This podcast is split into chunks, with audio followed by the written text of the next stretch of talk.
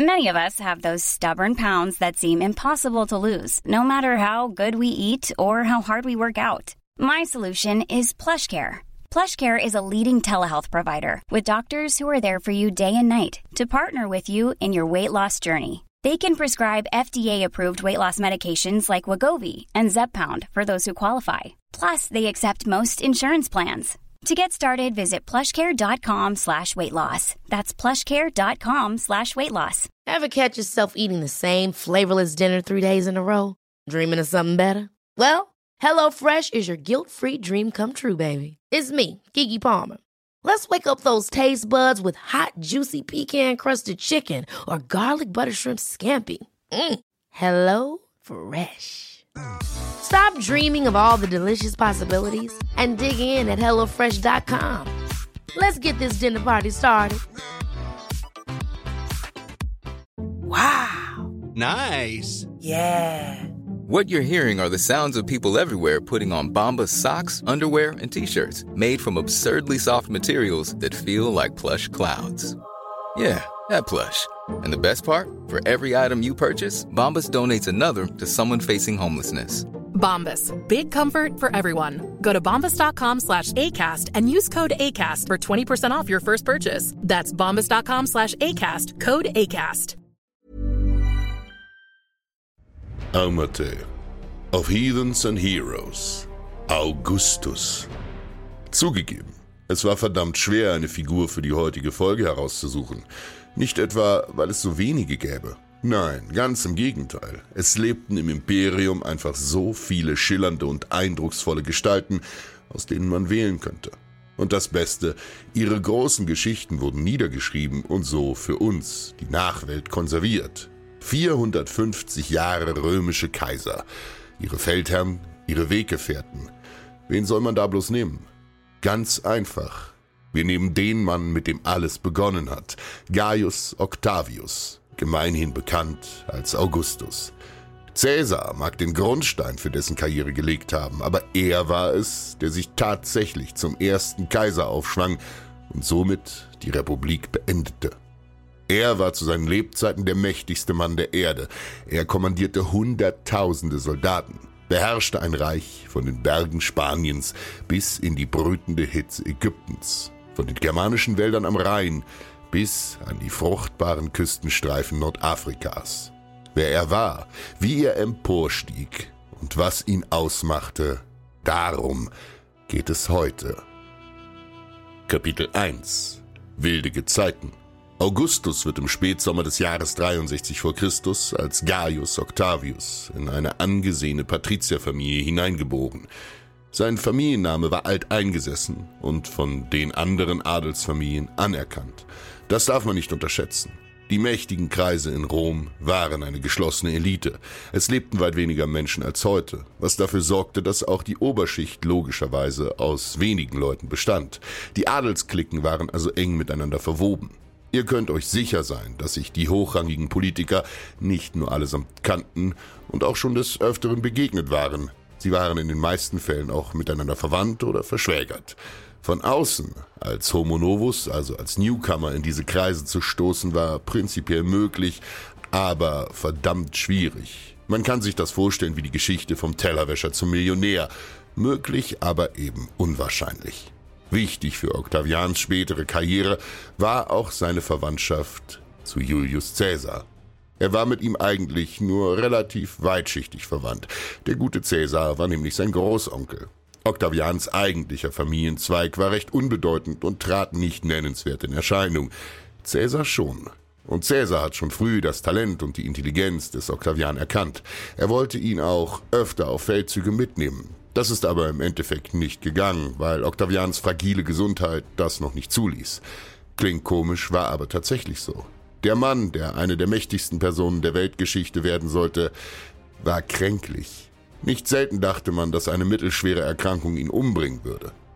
Er genoss seinem Stand entsprechend eine gute Erziehung, lernte neben Lesen und Schreiben auch Rhetorik, Musik und Philosophie. Er war ein Riesenfan der griechischen Philosophen. Nach Cäsars gewaltvollem Tod wurde er testamentarisch von ihm adoptiert und zum Alleinerben bestimmt, was ihm all dessen Reichtum bescherte und das Recht, seinen Namen zu tragen. Er wird schnell politisch aktiv, verteilt Teile seines Erbes unter den einfachen Leuten, um sich einen Namen zu machen und Aufmerksamkeit zu generieren. Und die Sache funktioniert im Prinzip so wie heute.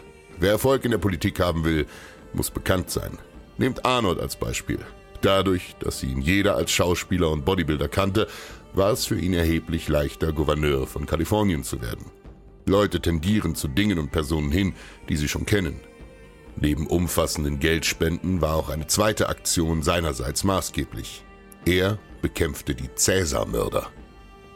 Kapitel 2 Rache als eine Verschwörung, die mehrere Dutzend Senatoren umfasste, sich dazu entschlossen hatte, Caesar am 15. März 44 zu ermorden, zweifelte niemand von ihnen an der Popularität ihres Vorhabens. Sie sahen Caesar als Tyrann und dachten, die Menge würde das genauso sehen. Falsch gedacht. Nachdem sie den Mann an den Stufen des Pompeius-Theater mit über 20 Dolchstößen niedergestreckt hatten, drohte die Stimmung in der Stadt zu eskalieren. Die mitschuldigen Senatoren verschanzten sich in ihren Villen oder flohen gleich aus der Stadt. Sie fürchteten Lynchjustiz. Octavian witterte seine Chance. Nicht der, der Cäsar umbrachte, würde als Held gefeiert werden, sondern der, der dessen Mörder zur Strecke brachte. Cäsar war eine Lichtgestalt für die einfachen Leute gewesen. Es war politisch Gold wert, sich diesen Leuten an die Fersen zu heften. Es gründeten sich hier zwei Fronten in Rom. Die Cäsarianer und die Republikaner, also die, die Cäsars neue Ordnung willkommen geheißen hatten und die, die wollten, dass Rom weiterhin eine Republik bliebe. Und es gab Krieg. Wieder einmal. Erinnert euch zurück an die letzten Folgen. Rom war zu diesem Zeitpunkt seit beinahe 100 Jahren in immer wiederkehrenden Bürgerkriegen versunken. Die Leute waren müde. Sie hatten Angst. Sie sehnten sich nach Sicherheit und Halt. Dafür waren sie auch bereit, ihre politischen Rechte beschneiden zu lassen. Trotz ihrer Umstrittenheit im Volk waren die Cäsar-Mörder immer noch mächtige Männer gewesen. Brutus, Cassius, Casca, alles klingende, uraltadlige Namen. Sie verfügten über Geld, Macht und viel Einfluss. Um sie zu besiegen, verbündete sich Octavian nach langem Hin und Her mit seinem Rivalen Marcus Antonius. Und gemeinsam bekriegten sie die Mörder ihres gemeinsamen Gönners Caesar, bis die beiden die 42 bei Philippi endgültig vernichteten. Damit war ein wichtiger Puffer zwischen Octavian und Marc Anton Geschichte. Also gingen sie sich gegenseitig an den Kragen. Wie das abläuft, kann man in jedem Wikipedia-Artikel nachlesen. Hier eine Kurzfassung. Er bekriegte sich mit seinem Schwager Marc Anton. Er war ein früherer hoher Offizier und Günstling Cäsars und mit Marc Antons Verbündeter Kleopatra. Nachdem er die beiden 31 in der Seeschlacht bei Actium besiegt hatte, haben sie Selbstmord begangen und Octavian hatte keine nennenswerten Rivalen mehr im Reich. Wir fassen uns bei diesem Teil bewusst kurz, um euch einen Aspekt seiner Herrschaft näher zu bringen, der ansonsten leider oft untergeht. Wie geht es eigentlich den Leuten unter ihm? Zu dieser Zeit hat die Republik eine Phase massiver Turbulenzen überwunden und war dadurch bis ins Mark erschüttert worden. Um seine Herrschaft zu konsolidieren, war er bemüht, die Gesellschaft selbst wieder an moralische Grundsätze zu erinnern beziehungsweise diese gesetzlich zu fördern. Und genau das bringt uns zu den Ehegesetzen. Kapitel 3 Lex Iulia et Papia Ab dem ersten Jahrhundert wurden immer weniger legale Ehen geschlossen und damit weniger legitime Kinder gezeugt. Die Oberschicht blutete noch stärker aufgrund der schwelenden Bürgerkriege. Die Oberschicht war wichtig für eine stabile innere Ordnung und die Verwaltung des Reichs. Denn die reichen Senatoren und Ritter stellten das Rekrutierungsreservoir für alle hohen militärischen Ämter und Regierungsposten in den Provinzen dar. Deshalb musste Augustus sie zur Reproduktion bringen. Wer herrschen wollte, konnte sich nicht bloß auf die einfachen Leute stützen. Es brauchte Menschen von Einfluss und Macht mit dem richtigen Familiennamen. Rom war in dieser Hinsicht besonders konservativ. Außerdem war Augustus vom Senat die Cura Legum et Morum, also sinngemäß übersetzt die Sittenaufsicht, übertragen worden. Das heißt, dass er dafür verantwortlich war, dass der Lebenswandel der Menschen den moralischen Vorstellungen entsprach. Und er sah das relativ streng. Die ab 18 und 9 vor Christus in Kraft getretenen Gesetze verpflichteten alle Menschen im heiratsfähigen Alter, eine Ehe zu schließen. Das heißt, Männer zwischen 25 und 60 und Frauen zwischen 20 und 50 mussten verheiratet sein, andernfalls drohten gesetzliche Benachteiligungen, vor allem im öffentlichen Dienst, was bis zu horrenden Geldstrafen ausgeweitet werden konnte. Außerdem verloren unverheiratete Personen den Anspruch auf ihre Erbschaft. Kinderlose Eheleute verloren die Hälfte ihrer Erbschaft. Des Weiteren wurde das Bild der konservativen Ehe und Familia, der ein Pater Familias vorstand, auch in Kunst und Literatur propagiert. Dieses Familienprinzip ist dabei sehr patriarchalisch geprägt, weil der Pater Familias, das war in der Regel das älteste männliche Familienmitglied, die Gewalt über ausnahmslos alle Familienmitglieder hatte. Er hat sie schlagen oder sogar umbringen dürfen, ohne sich dafür verantworten zu müssen. Im Gegenteil wurden Eheleute mit mehr Kindern belohnt, da sie halfen, dem demografischen Aderlass entgegenzuwirken. Wer in Rom drei, in Italien vier und im restlichen Reich fünf legitime Kinder nachweisen konnte, wurde in öffentliche Ämter bevorzugt und konnte schneller aufsteigen. Auch für Frauen war eine kinderreiche Ehe von Vorteil. Sie wurden dadurch unabhängig von ihren Ehemännern. Sie wurden aus ihrer Vormundschaft entlassen und geschäftsfähig. Ironischerweise verwehrte Augustus seiner eigenen Tochter diese Freiheiten. Cassius Dio, einer der wichtigsten römischen Geschichtsschreiber, sagt dazu Folgendes. Among the laws that Augustus enacted was one which provided that those who bribed anyone in order to gain office should be debarred from office for five years. He laid heavier assessment upon the unmarried men and upon the women without husbands, and on the other hand offered prices for marriage and the begetting of children. And since among the nobility there were far more males than females, he allowed all who wished, except the senators, to marry freed women and ordered that their offspring should be held legitimate. Kurz zusammengefasst ging er gegen Korruption vor und sorgte dafür, dass trotz der mangelnden weiblichen Belegschaft der Adelshäuser legitime Nachkommen gezeugt werden konnten, um entsprechend für weiteren Nachwuchs zu sorgen. Dieses Dreikindrecht, im Lateinischen ius trium liberorum, konnte auch für Adoptionen oder simpel als eine Ehrenauszeichnung verliehen werden. So geschehen ist das zum Beispiel bei dem Poeten Martial oder dem Anwalt und Provinzverwalter Plinius dem Jüngeren. Plinius selbst schrieb, Ihr ehrt mich, Herr, mit unbeschreiblicher Freude, indem ihr mich des Dreikindsrechts für würdig erachtet. Plinius stellt ein besonderes Beispiel dar, weil der höchstwahrscheinlich nicht zeugungsfähig war, weil er dreimal verheiratet war und trotzdem kinderlos geblieben ist. Doch auch jemand, der mit Platzpatronen schoss, konnte aufsteigen, wenn er dem Kaiser gute Dienste leistete. Stellt es euch vor, wie die Ein-Kind-Politik in China, nur eben umgekehrt. Man hatte zu wenig Menschen, vor allem in der Oberschicht, und genau das musste man ändern. Augustus musste die römische Gesellschaft demografisch und moralisch neu formen. Die Leute hatten so lange und so wilde Zeiten der Unruhe hinter sich, dass sie förmlich nach Führung lechzten. Andererseits konnte der Kaiser die Leute so auch einfacher kontrollieren und an sich binden. Die Gesetze verschärften sich massiv und auch die Strafen für diverse Vergehen in der Ehe. Kapitel 4 Ehebruch Die Römer verstanden keinen Spaß, wenn es um Untreue ging. Anders als beispielsweise bei den Spartanern. Dort war es relativ egal, wer der Vater war. Wichtig war nur, dass der Staat Nachwuchs hatte. Anders in Rom. Eine Frau, die des Adulterium, also des Ehebruchs, für schuldig befunden wird, verliert ein Drittel ihres Vermögens und die Hälfte ihrer Mitgift. Außerdem bekommt sie ein lebenslanges Heiratsverbot und darf nicht als Zeugin vor Gericht auftreten. Ganz abgesehen davon, dass sie sich dadurch zum Gespött ihres Umfelds machte und sozial ausgegrenzt wurde. Auch die Beihilfe zum Ehebruch wurde sanktioniert. Wenn eine Frau einer anderen ihr Haus für derartige Aktivitäten zur Verfügung stellt, dann kann sie selbst wegen Ehebruchs angeklagt werden. Wenn ein Mann seine Frau beim Ehebruch ergreift und nicht sofort fortschickt und anzeigt oder den Ehebrecher entkommen lässt, dann kann er wegen Lenokinium, das heißt Zuhälterei, angeklagt werden. Wem das nicht streng genug ist, für den gibt es noch das Ius Occidendi Iure Patris Vel Mariti. Das ist das Recht des Vaters, den Ehebrecher und die Tochter straffrei zu töten. Dazu muss er im Besitz der vorher erwähnten Patria Potestas sein und sie in seinem Haus oder dem des Ehemannes aufgreifen. Der Ehemann darf den Ehebrecher töten, wenn er ein Sklave, Gladiator oder Tierkämpfer war, seine Frau jedoch nicht.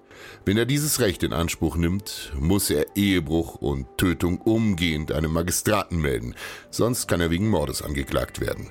Wenn er den Ehebrecher nicht sofort töten kann oder will, darf er ihn bis zu 20 Stunden in seinem Haus festhalten und Zeugen herbeiholen. Wenn der Ehebrecher ein Sklave war, darf man den Sklaven einem Verhör unterziehen, das auch Folter erlaubt.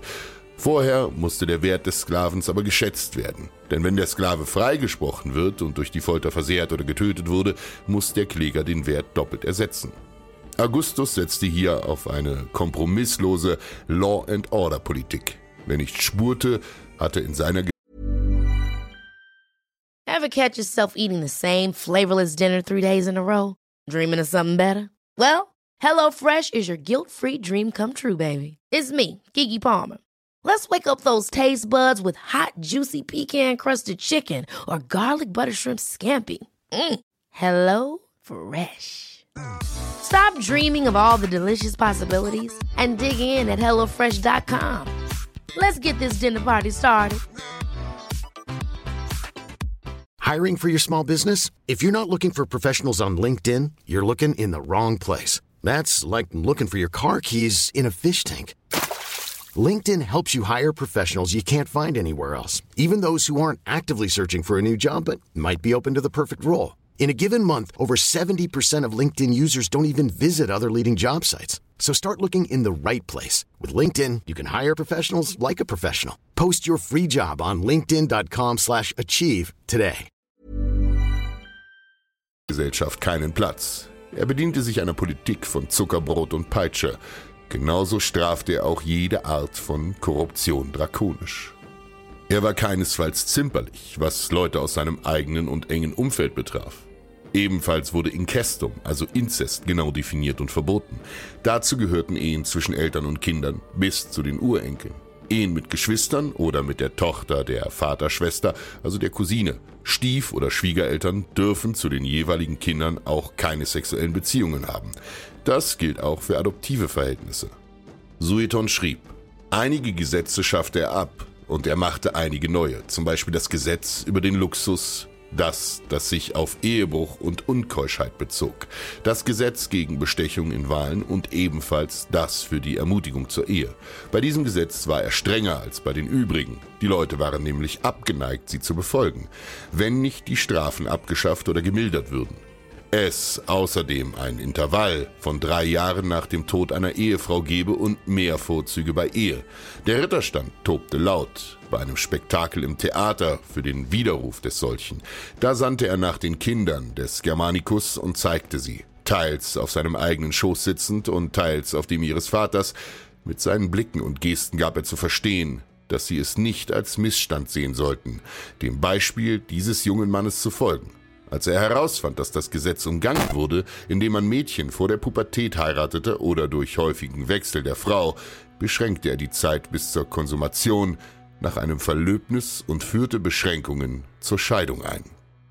Da beschreibt Sueton eben noch einmal ausführlich, welche Gesetze der Kaiser erließ. Er versuchte allgemein die Heirat möglichst zu glorifizieren und die Scheidung auf ein Minimum zu begrenzen, weil er ganz einfach einen antiken Babyboom herbeiführen wollte. Also waren die Ehegesetze aufgrund von beiden anfangs genannten Motivationen gegründet, der wichtige Teil war aber die Konsolidierung seiner Herrschaft und das Gewährleisten eines ausreichend großen Pools an Mitgliedern der Oberschicht, derer er sich als Statthalter und Offiziere bedienen konnte. Das geschah aus zwei Gründen. Erstens ist Augustus, wenn man seinen Lebenswandel ansieht, ein sehr kühler Taktiker und zweitens war er selbst kein Apostel von Moral und Sitte. Als gutes Beispiel dafür dient die erzwungene Scheidung seiner Frau von ihrem vorherigen Ehemann. Kapitel 5 Bei den Göttern Religion und Staat kann man in der damaligen Zeit niemals trennen. Vor jeder Stadtgründung musste rituell ein Ochse eine heilige Grenze um das Gebiet herumziehen. Vor jeder wichtigen politischen Handlung wurde der Flug der Vögel genauestens beobachtet und vor den Schlachten wurden heilige Hühner befragt, ob die Götter den Römern wohlgesonnen waren. Wenig verwunderlich war es deshalb, dass Augustus stark darauf setzte, alte Bräuche und Sitten neu aufleben zu lassen. Zum Beispiel eine Gruppe von Priestern namens Salier. Salire heißt einfach springen. Unser Wort Salto kommt davon. Diese sind beinahe so alt wie Rom selbst und entstanden ursprünglich aus dessen Kriegeradel. Sie kleideten sich in altmodischer Kriegsgewandung und führten einen rituellen Kriegstanz auf, der leicht an einen Haka erinnert haben könnte. Sie waren in der späteren Republik beinahe in Vergessenheit geraten. Augustus holte sie wieder zurück auf die große Bühne. Er startete ein umfassendes Back to the Roots Programm. Ein anderes gutes Beispiel für seine religiösen Bemühungen war die Inszenierung des Vesta-Tempels. Das flammende Feuer der Vesta galt als Symbol des römischen Staates, als Garant für seinen Fortbestand. Ein Erlöschen wurde als Untergangsomen des römischen Gemeinwesens gedeutet und rigoros bestraft. Die Rolle dieses Feuers wird dadurch unterstrichen, dass sich im Vesta-Tempel kein menschliches Abbild der Göttin befand. Sie wurde schlicht und einfach durch das Feuer symbolisiert. Nicht umsonst nutzte ihn Augustus unter anderem neben Janus aktiv in seiner Propaganda für seine Legitimation. Der Vesta-Kult erinnerte hier ganz bewusst an die programmatische Rückkehr an eine bessere, frühere Zeit, zählte sie doch zu den ältesten römischen Gottheiten überhaupt. Ein weiteres Indiz für die große Rolle und den hohen Status der Vestalinen spielte nicht nur das hohe Prestige, das man bei der Ausübung dieses Amtes erfuhr, sondern auch die rechtliche Stellung. Denn nur der oberste römische Priester, der Pontifex Maximus, stand noch über den Vestalinnen und durfte sie bestrafen. Augustus war im Übrigen auch kein Kind von Traurigkeit, wenn es um Selbstdarstellung ging. Er war sich seiner Taten durchaus bewusst und verfügte über ein, nun ja, sagen wir mal, gesundes Selbstbewusstsein. Gegen Ende seines Lebens hin ließ er noch einmal Revue passieren und zog Bilanz. Er ließ die Res Gestae Divi Augusti, zu Deutsch der Tatenbericht des Kaisers Augustus, niederschreiben. Es ist auch bekannt als Monumentum Ancyranum, das Monument von Ankara, weil eine Abschrift davon in Stein gemeißelt in Ankara in der heutigen Türkei gefunden wurde. Er ließ Abschriften davon überall im Reich aufstellen. Dort stand wörtlich die Taten des vergöttlichten Augustus, mit denen er den Erdkreis der Herrschaft des römischen Volkes unterwarf, sowie die Aufwendungen, die er für das römische Staatswesen und Volk machte, eingegraben auf zwei ehernen Pfeilern, die in Rom aufgestellt sind, wiedergegeben in folgender Abschrift. Mit 19 Jahren habe ich aus privater Initiative und aus eigenen Mitteln ein Heer aufgestellt, mit dem ich dem Staatswesen, das durch die Gewaltherrschaft einer politischen Machtgruppe unterdrückt wurde, die Freiheit wiedergab. Um dessen Willen hat mich der Senat im Konsulatsjahr des Gaius Pansa und Aulus Hirtius mit ehrenden Beschlüssen in seine Körperschaft aufgenommen, mir den Rang eines Konsuls bei den Abstimmungen zuerkannt sowie die militärische Befehlsgewalt übertragen. Dafür, dass der Staat keinen Schaden erleide, hieß er mich im Range eines Proprätors zugleich mit den Konsuln Sorge tragen. Das Volk aber wählte mich im selben Jahr zum Konsul, als beide Konsuln im Krieg gefallen waren, und zum Triumviren zur Neuordnung des Staatswesens. Diejenigen, die meinen Vater ermordet haben, trieb ich in die Verbannung und rächte durch gesetzmäßige gerichtliche Verfolgung so ihre Verbrechen. Und als sie darauf Krieg gegen den Staat anfingen, besiegte ich sie in doppelter Feldschlacht. Kriege zu Wasser und zu Lande gegen innere und äußere Feinde habe ich auf dem ganzen Erdkreis oftmals geführt, und als Sieger habe ich den Mitbürgern, die um Gnade baten, Schonung gewährt. Auswärtige Völker, denen man ohne Bedenken Verzeihung gewähren konnte, habe ich lieber erhalten als ausrotten wollen. Ironischerweise wurde und wird er gern als Friedenskaiser inszeniert, aber das war er keinesfalls. Und wenn man zwischen den Zeilen liest, war er darauf auch besonders stolz. Er führte lange, viele und erfolgreiche Kriege, wenn man von Patzern wie dem Teutoburger Wald mal absieht. Aber diese Episode heben wir uns für einen anderen Tag auf. Augustus war es wichtig, immer seine Rechtschaffenheit als Regent zu betonen, damit niemand auf die Idee kam, sich gegen ihn aufzulehnen oder so wie bei Caesar ein Attentat gegen ihn zu führen. Er stellte es immer so dar, als würde er die Herrschaft bloß widerwillig annehmen, weil es die Zeit einfach verlangte und ohne ihn wieder nur Chaos herrschen würde. Mit dem zweiten Teil hatte er wohl absolut recht, aber widerwillig wurde er wohl nicht zum mächtigsten Mann der Welt. Übrigens war er nicht nur der mächtigste, sondern auch vermutlich der reichste Mann seiner Zeit. All die Steuern aus den Provinzen, die Beute aus den Feldzügen, die Einnahmen aus den Besitzungen und, und, und. Wenn man die Inflation mit einberechnet, war der Kaiser zweifellos ein Multimilliardär in heutigen Maßstäben. Kapitel 6 Ein Porträt Noch heute kann man in Rom ein Abbild des Kaisers bestaunen. Die Statue von Prima Porta, benannt nach ihrem Fundort in der ewigen Stadt. Eine überlebensgroße Idealdarstellung des Mannes. Und Ideal wurde dort groß geschrieben. Schaut euch die Statue am besten selbst mal an. So hat Augustus nicht ausgesehen. So wollte er aussehen. Augustus war optisch nicht unbedingt eine Anführerfigur. Er war sogar für einen Römer relativ klein, von schmächtiger Statur und kränklich, wie schon gesagt. Alles in allem kein Heros. Ihm gelang aber ein simpler Coup in seiner Selbstdarstellung. Ganz egal wie alt er wurde, er ließ sich immer als jugendlich darstellen. Als er im Jahr 14 nach Christus starb, war er beinahe 77 Jahre alt und den Quellen zu urteilen nicht nur vom Alter, sondern auch von den Strapazen der Herrschaft sichtlich gezeichnet. Dennoch spiegeln alle bildlichen Darstellungen von ihm ein energiegeladenes, vor Jugend sprudelndes Bild wider. Wenn man seine Vita durchgeht, wird man sich zwangsläufig die gleichen Fragen stellen wie bei Caesar. War er ein Visionär, ein Mörder, ein Tyrann? Vermutlich alles davon. Nur wie viel wovon, darüber ließe sich wohl streiten. Inwieweit er mit seiner Machtübernahme und seiner Regentschaft wirklich dem Volk helfen und inwieweit er seinen persönlichen Machtbedürfnissen gerecht werden wollte, sei ganz dahingestellt. Wir möchten euch nur eine kleine Frage als Denkanstoß geben. Hättet ihr euch anders verhalten? Hätten wir uns anders verhalten? Menschen streben nach Macht, Ruhm, Ansehen und Status. Und das ist etwas völlig Natürliches. Was man zum Charakter des Augustus ohne jeden Zweifel festhalten kann, ist, dass er ein hochintelligenter Mann gewesen sein muss. Ausgezeichnete politische Instinkte, eine diplomatische Ader, hohes Charisma und ein Gespür dafür, wie man mit Leuten umzugehen hatte. Er war geduldig und vorsichtig, vorsichtiger als Caesar, dem sein Übermut im Endeffekt äh, den Kopf gekostet hatte.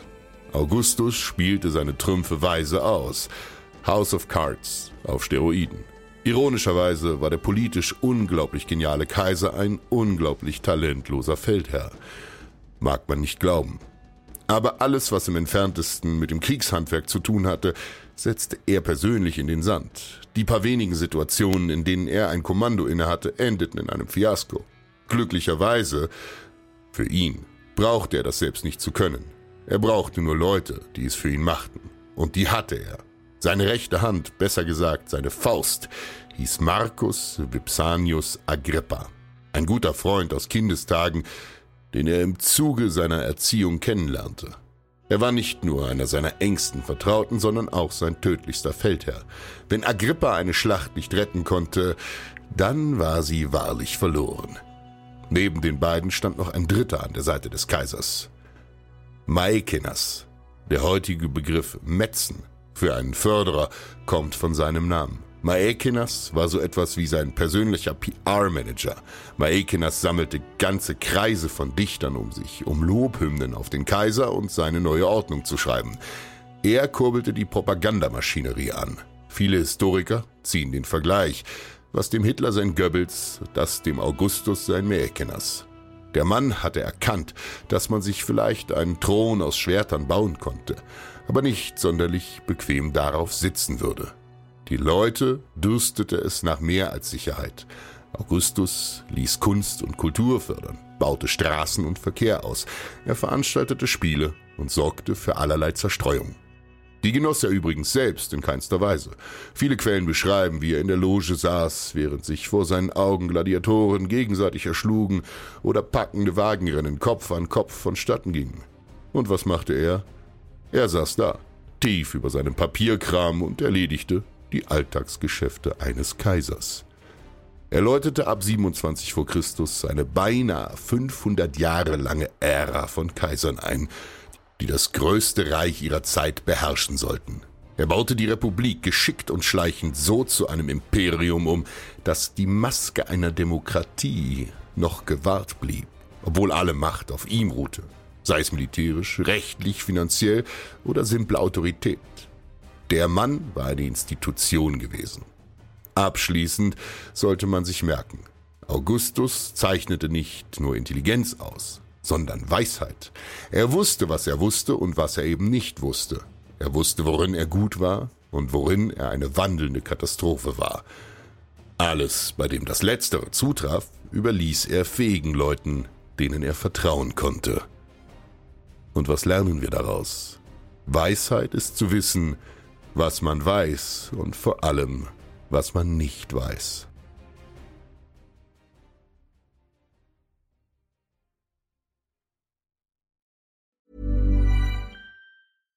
Hi, I'm Daniel, founder of Pretty Litter. Cats and cat owners deserve better than any old-fashioned litter. That's why I teamed up with scientists and veterinarians to create Pretty Litter. Its innovative crystal formula has superior odor control and weighs up to 80% less than clay litter. Pretty Litter even monitors health by changing colors to help detect early signs of potential illness. It's the world's smartest kitty litter. Go to prettylitter.com and use code ACAST for 20% off your first order and a free cat toy. Terms and conditions apply. See site for details. Ever catch yourself eating the same flavorless dinner three days in a row? Dreaming of something better? Well, HelloFresh is your guilt free dream come true, baby. It's me, Kiki Palmer. Let's wake up those taste buds with hot, juicy pecan crusted chicken or garlic butter shrimp scampi. Mm. Hello Fresh. Stop dreaming of all the delicious possibilities and dig in at HelloFresh.com. Let's get this dinner party started.